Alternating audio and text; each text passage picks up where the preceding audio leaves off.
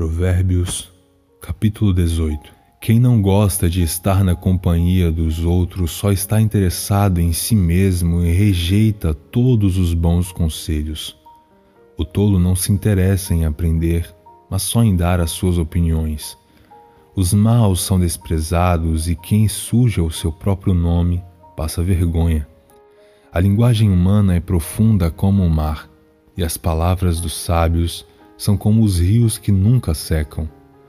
Não é certo dar razão aos culpados, deixando de fazer justiça ao inocente.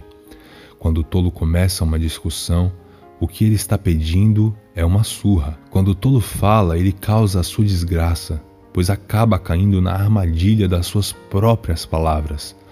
Os mexericos são tão deliciosos como gostamos de saboreá-los quem é negligente no seu trabalho já é irmão do desperdiçador. Torre forte ao nome do Senhor. O justo corre para ela e está seguro.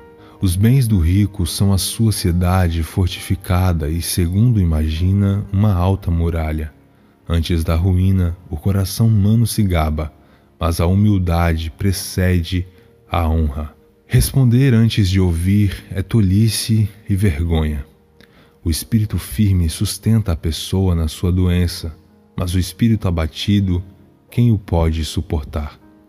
O coração do sábio adquire o conhecimento e o ouvido dos sábios procura o saber.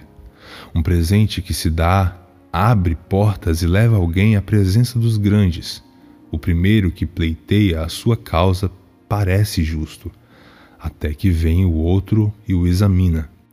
Um sorteio põe fim às rixas e decide questões entre os poderosos.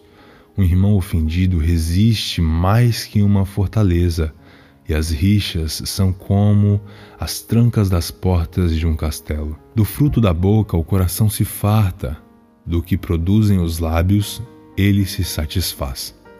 A morte e a vida estão no poder da língua. Quem bem a utiliza, come do seu fruto. Quem acha uma esposa, acha o bem, recebeu uma bênção do Senhor. O pobre fala com súplicas, mas o rico responde com dureza.